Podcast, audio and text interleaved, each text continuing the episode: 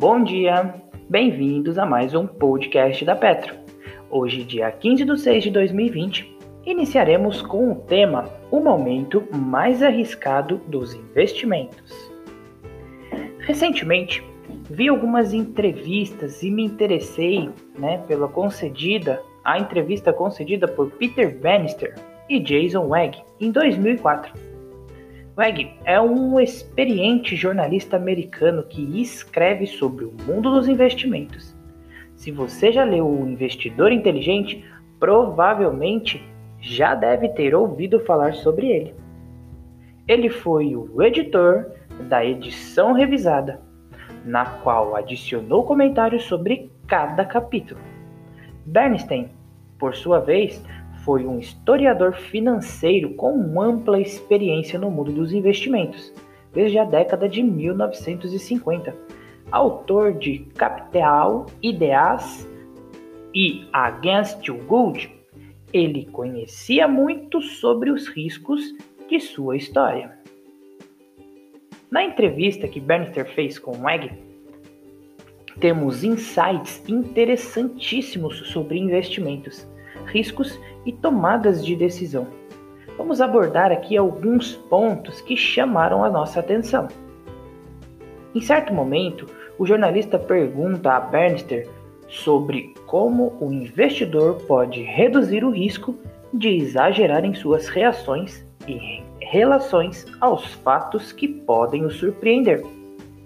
Em sua resposta, o historiador ressalta que é muito importante que todos os investidores entendam que nós não podemos prever o futuro. Nós não sabemos o que acontecerá. Podemos especular, calcular ou estimar, mas nunca podemos ter a certeza. Assim, se não podemos saber o que o futuro nos reserva, não podemos estar certos o tempo todo. Estar errado de vez em quando é algo inevitável. Como John Maynard Keynes já disse, uma proposição não é provável apenas porque acreditamos que ela seja provável. A lição constante da história é o papel dominante que as suas surpresas assumem quando estamos mais confortáveis com o cenário, acreditando que o entendimento e que entendemos algo novo aparece. Para Bernstein, a surpresa é a regra, não a exceção. Mesmo o mais sério esforço para prever o que deve acontecer pode se mostrar tão longe da realidade que acaba sendo classificado como perigoso e ficamos sem utilidade. Segundo ele, o momento mais arriscado nos investimentos é quando pensamos que estamos corretos. Trata-se de uma situação na qual nos colocamos em perigo, pois tendemos a insistir em decisões que parecem seguir nosso ponto de vista. Portanto, Bernstein se mostra a favor de que o investidor busque maximizar seus retornos apenas e as perdas em potencial ameaçam a sua sobrevivência. De tantas maneiras, é melhor não estar certo. É por isso que existe a diversificação. Trata-se de um reconhecimento explícito da nossa ignorância. Vejo a diversificação não apenas como uma estratégia de sobrevivência, mas como uma estratégia agressiva uma vez que a próxima reviravolta pode vir de algum lugar surpreendente. Quero assegurar que estarei exposto a ela.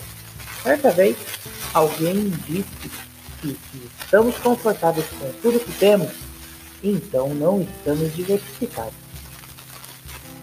Radar da Petro.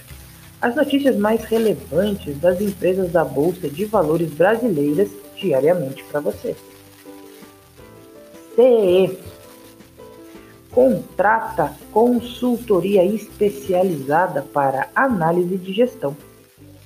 O estudo indicou que a metodologia de aplicação de percentual redutor para fins de provisionamento de processos utilizada nas fases iniciais não é aderente às melhores práticas do setor.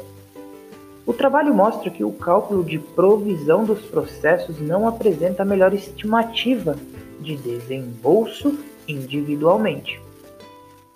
Desta forma, a partir do encerramento contábil de maio, a companhia deixará de aplicar o percentual redutor em suas provisões judiciais, realizando os ajustes necessários para ter a melhor estimativa dos valores de provisões em sua demonstração financeira.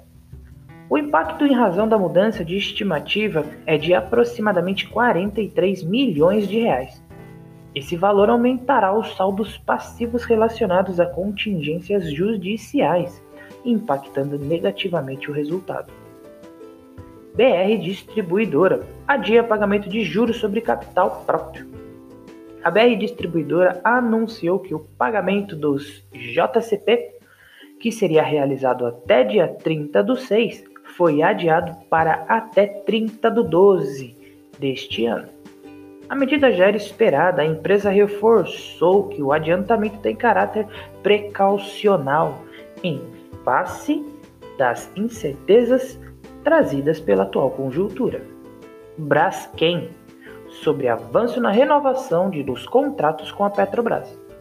As duas empresas renovaram um contrato de fornecimento de nafta para a petroquímica nas unidades da empresa na Bahia e no Rio Grande do Sul. Os contratos entram em vigor após o encerramento do contrato atual em dezembro de 2020 e têm prazo de cinco anos, com volumes variando entre 650 mil e 3,5 milhões de toneladas por ano ao preço de 100% da cotação da nafta no noroeste da Europa. A Braskem também renovou os contratos com de tancagem com a Petrobras Transporte, garantindo assim o acesso ao sistema logístico de nafta no Rio Grande do Sul. Itaú Unibanco retifica declaração de participação acionária na Uzi Minas em 9 do 6, a Uzi Minas emitiu uma declaração informando um aumento da participação acionária relevante por parte do Itaú, que totalizava 29 mil ações, ou 5,4% da participação das ações ordinárias. Entretanto, o Itaú emitiu uma nota de correção informando que a soma das ações e de outros valores mobiliários e instrumentos financeiros derivativos referenciados em tais ações atingiu, na verdade, um montante de 29.754 ações preferenciais, ou seja, 5,43%. O banco ainda informou que as demais informações divulgadas não sofreram alterações. Em GI Brasil, adota medida e membros do conselho de administração renunciam honorários. Como forma de demonstrar o engajamento e apoio às ações de, de sua empresa controladora no combate ao coronavírus e inspirados em medidas similares adotadas pelos diretores da Engie SA, na França, todos os membros do conselho da administração indicados pela controladora concordaram em renunciar aos seus honorários de junho, julho e agosto de 2020. Os respectivos valores serão incorporados à campanha de solidariedade organizada junto aos colaboradores da EB para a compra de cestas básicas para famílias em situação de vulnerabilidade e equipamentos de proteção para os profissionais de saúde de comunicação